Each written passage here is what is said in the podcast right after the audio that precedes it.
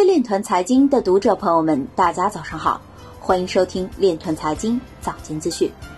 今天是二零二零年三月四日，星期三，农历庚子年二月十一。首先，让我们聚焦今日财经。美国财政部将二十个与涉嫌朝鲜黑客有关的比特币地址列入黑名单。韩国加密平台将 Ripple 支持的无边界支付扩展至十二条走廊。广东省科学技术厅启动区块链与金融科技重点专项项目申报工作。河南上线信誉链债权债务服务平台，采用区块链技术确权数据权威。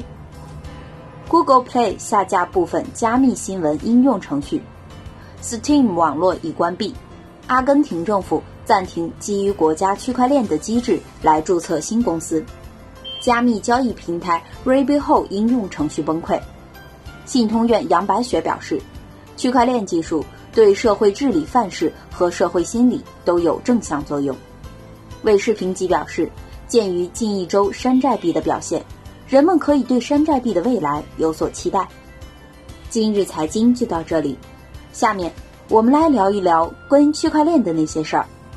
国际清算银行最新的一份报告呼吁，央行数字货币的潜在发行人做出技术选择时，应考虑到消费者的需求。在讨论 CBDC 应该基于分布式账本技术还是传统的央行基础设施时，报告指出，涉及到消费者对现金支付的安全需求时，这两种选择都有优点和缺点。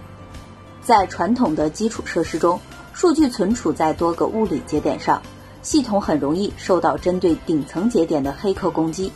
另一方面，对于基于分布式账本技术的系统，在发生拒绝服务攻击等情况时，存在与协商一致机制相关的风险。